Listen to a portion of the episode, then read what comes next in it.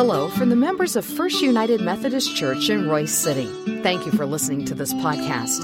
We hope you find it meaningful and relevant. You're invited to join us for worship anytime, and you can learn more about our worship options, location, and small group opportunities by visiting our website, fumcroysecity.org. Today, we hear from our pastor, Reverend Chris Everson. May God bless you as you listen to His word proclaimed. Oh God, we are reminded again and again of your great love for us.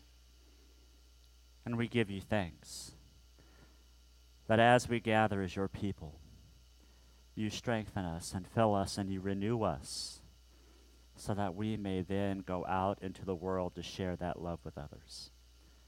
So, God, we pray that you let the words of my mouth and the meditation of each heart here be pleasing in your sight, O Lord, my strength and my Redeemer. Amen. You know, again, I, I just have to give thanks for, for our staff. They do just an amazing uh, job. You know, uh, Jonelle, April, Wanda, Lori, Richard, Bryson, uh, Wanda. Did I say I, did I say you twice already? Well, you know, Wanda really keeps us in line. You know, with what we're doing. But you know, it, it, like I said during the offer, it's just so nice to be able just to know that everything will will run smoothly. You know, I, I will admit I did pop in a couple of times on Facebook Live just to to see what was going on, and and Tracy scolded me for for doing that, and I turned it off immediately. And uh, but you know, uh, to be able to rest, which is something we all need to do. So just say, you know, if you're in a job where you're frazzled and you're worn out, you know, please take time for yourself because that's that's how we refresh. That's how we recover, and allows us to to to come back full and, and, and ready to take on the world again. But you know, sometimes when you when you do that, when you go on vacation, there's always that dreaded moment when you come back and you realize there's stuff that you have to take care of. Like one of the things that we got in the mail as soon as we got back, that, that dreaded car registration renewal notice that uh, my car needed to be renewed here in the month of July. And of course, as luck would have it, with my car needing to be renewed, you start looking around and seeing what happened. I had something that was very obvious my windshield wipers. My windshield wipers had this little strand that was just flapping alongside the window. So I know that my car won't pass inspection unless I get new windshield wipers. So the uh, man in me decides to go to uh, AutoZone and buy windshield wipers. And I go and forgetting how complicated buying windshield wipers for a car is because you have to go through that little book and find out exactly what windshield wiper you need. And, and the poor guy at the uh, counter realized that I was struggling trying to figure out which one I needed for my, my car. And he pulled me over and he said, just tell me what kind of car he had. And so finally we got the windshield wipers. And I go home to do the simple task of replacing my windshield wipers. I'm out there by myself, just pulling, just trying to get the thing unhooked and everything. Can't figure it out. I go inside. Jacob, our youngest son, says, Well, just, just YouTube it. Look on YouTube and figure out how to do it. So I, I start z- Googling on YouTube and trying to figure out exactly how to find out which car model and, and how to do it, and, and I just can't figure it out. So I go out again and I start yanking and pulling and everything, and I go inside and just exasperate. I just sit down. And Jacob says, Oh, hey, come on, buddy, let's go out and take care of it. So Jacob goes out and then immediately just pop, pop, and replaces the other two back on. Just simple like that.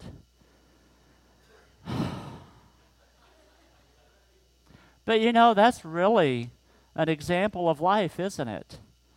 Sometimes we try so hard to figure things out, and really, it's something simple.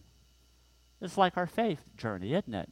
We, we, we try to make it so complicated, so, so um, advanced, so follow these steps in order to, to connect with God, and then we realize it really is all simple. It kind of reminds me of our scripture for today as we go into the Old Testament. 2 Kings chapter 5, verses 1 through 14. I want you to listen as I read our scripture today and see if you can see the simplicity that happens during this story with a guy by the name of Naaman. Hear the word of the Lord. Now, Naaman was commander of the army of the king of Aram.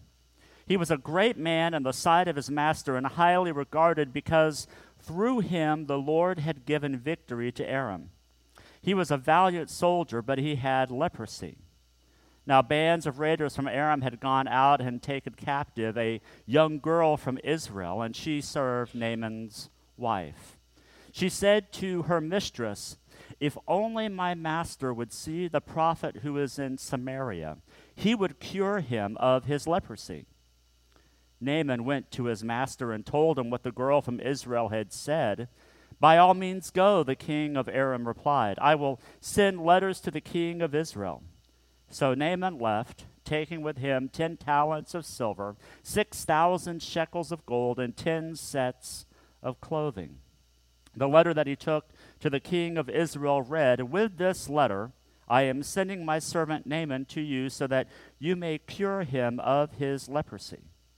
As soon as the king of Israel read this letter, he tore his robes and said, Am I God?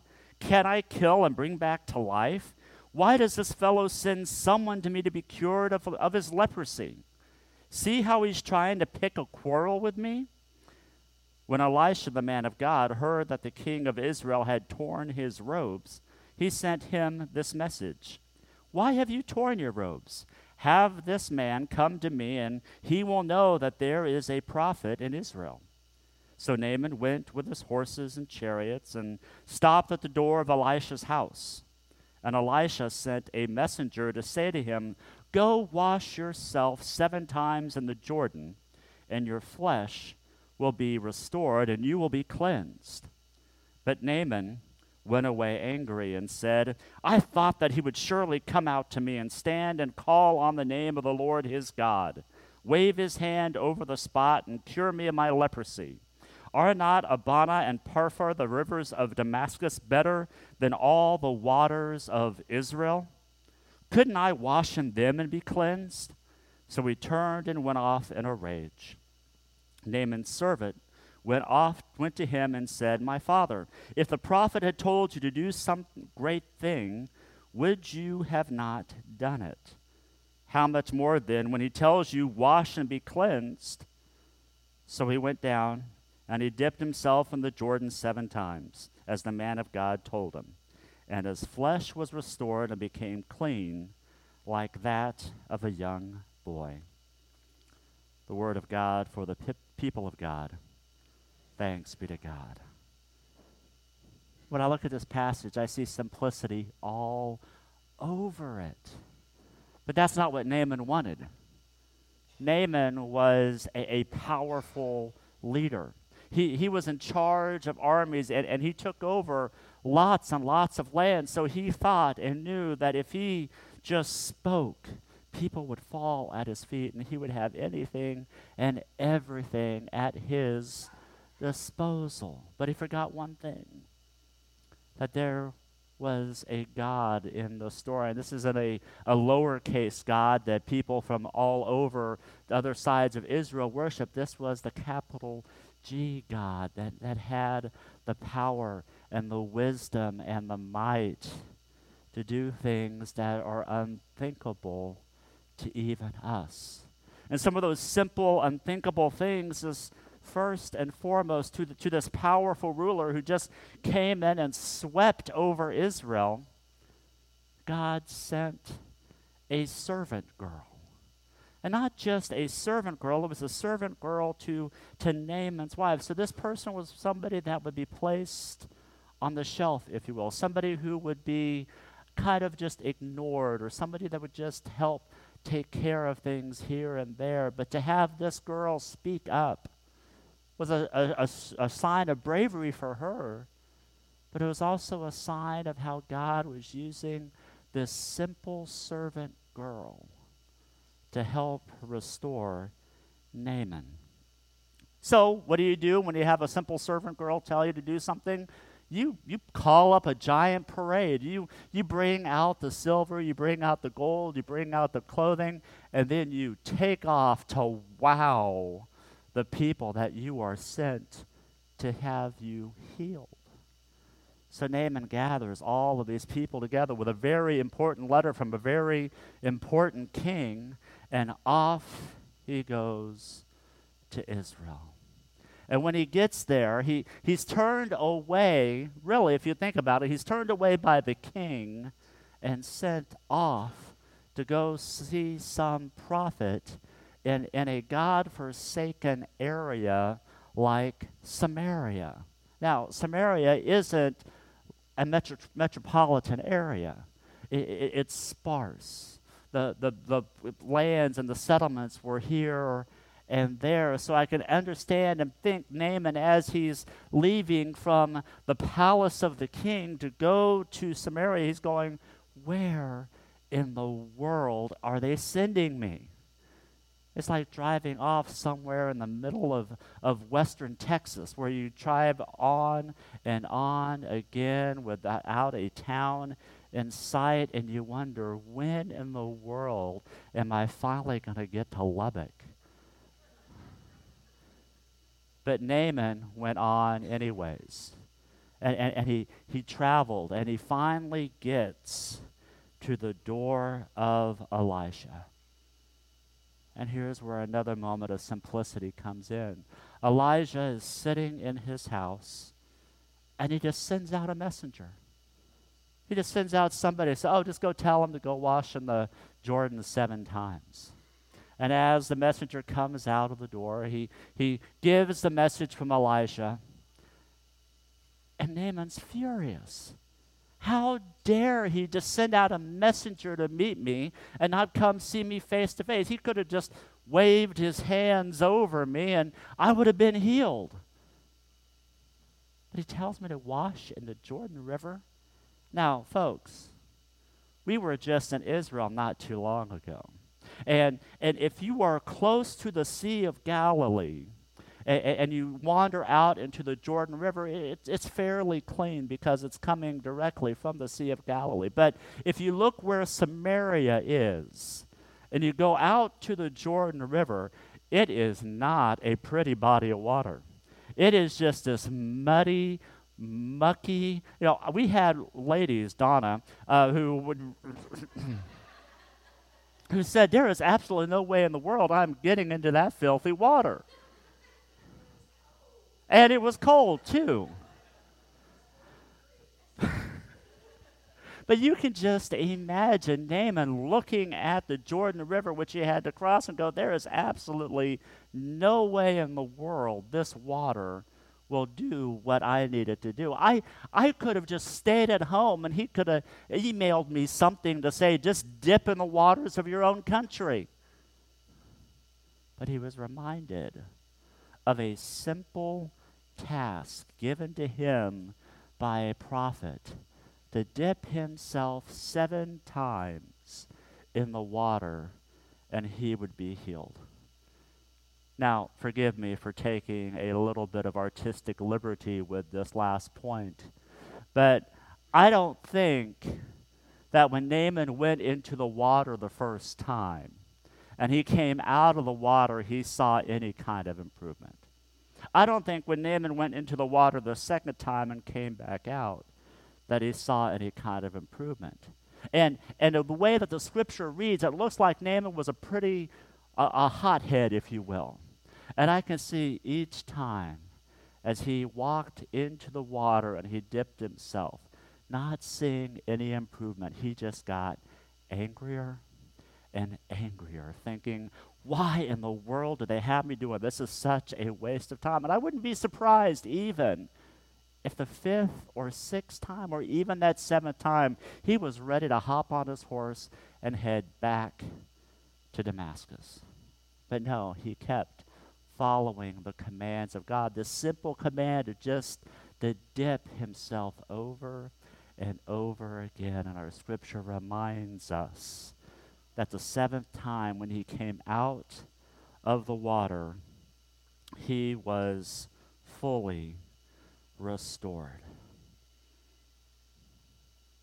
I read that story and I think about me. And I, I think about my life and how, how I try to handle things spiritually, if you will. I, I think about how can I make this big show to God to say, show up, do something amazing, do something huge. And there was silence. I think about those times that we try to, to, to lift up a big party or, we try to do something and then afterwards we realize that nothing happens. But then I think about those small, simple times a, a short prayer, a little glance, a, a, a small movement and I've seen God move in miraculous ways. I have an uncle who, who has come to worship here uh, a couple of times. He is uh, a retired Assembly of God pastor. And one of my favorite stories that I hear my family talk about him was that they always knew that he was going to be a pastor, even when he was four and five years old. And, and the story goes as they were uh, driving around a grocery store parking lot, and they were having a hard time finding a parking spot. And my uncle Steve, in the back of a car, he just yells out his prayer, Dear God, give us a parking spot. And surely a car just pulled out right there in front of him. So that was just a sign that he was ordained to be a, a pastor because God gave them a parking spot. Now, and I don't mean to make fun of, of these little small moments, but you know, what if the small and simple things that happen in our lives are really blessings from God? What if those, those small and simple things that we, we have a tendency to ignore or have a tendency to just, just push aside are ways that God is saying in a very simple way, I love you. I care for you. I, I give you this so that you may see my love for you. you know, when we look back on our lives. When we look back at the pain that we may have or, or difficulties that we may encounter, we may see that there were small, short little moments where God was reminding us that even though we may not feel like it, God was there. That even though we may feel like God is so far away, He gives us something so simple that we are reminded of God's great love for us. You know, it's just like this table here. Every first Sunday of the month, we gather and we come up, we uh, receive a piece of bread in our hand, and we dip it in the cup. If we uh, cut, take a moment to pause at the communion rail, and then we go back to our seat. And you know, sometimes I understand. It, it feels like this could be very rote. It feels like, okay, it's time for communion now, so we'll go up there, we'll do this, and we'll have a, have a seat. But you know, this act of receiving the bread and receiving the cup is a reminder of us of God's simple love. You know, we don't earn any of this. God gives it to us freely. God pours out His love to us freely. So this morning, as we come to receive the gift of bread and cup, give thanks for this simple opportunity to receive God's love for us. Give thanks that we have a God who will show up in the most smallest and mundane thing so that we may give thanks for his love. Would you please pray with me? Oh God, sometimes we just want a big and, and loud sign from you. We want to see things that happen miraculously. And God, sometimes we fall into that, that sin, if you will. We fall into that mindset that if we don't see something big, we don't see something miraculous, that you aren't there. But God, help us and remind us that through the simplicity, through the act of, of just allowing you to be who you are, you are there. So, God, let us give thanks. Let us give thanks for all that you have given us. In the name of Jesus our Lord. Amen.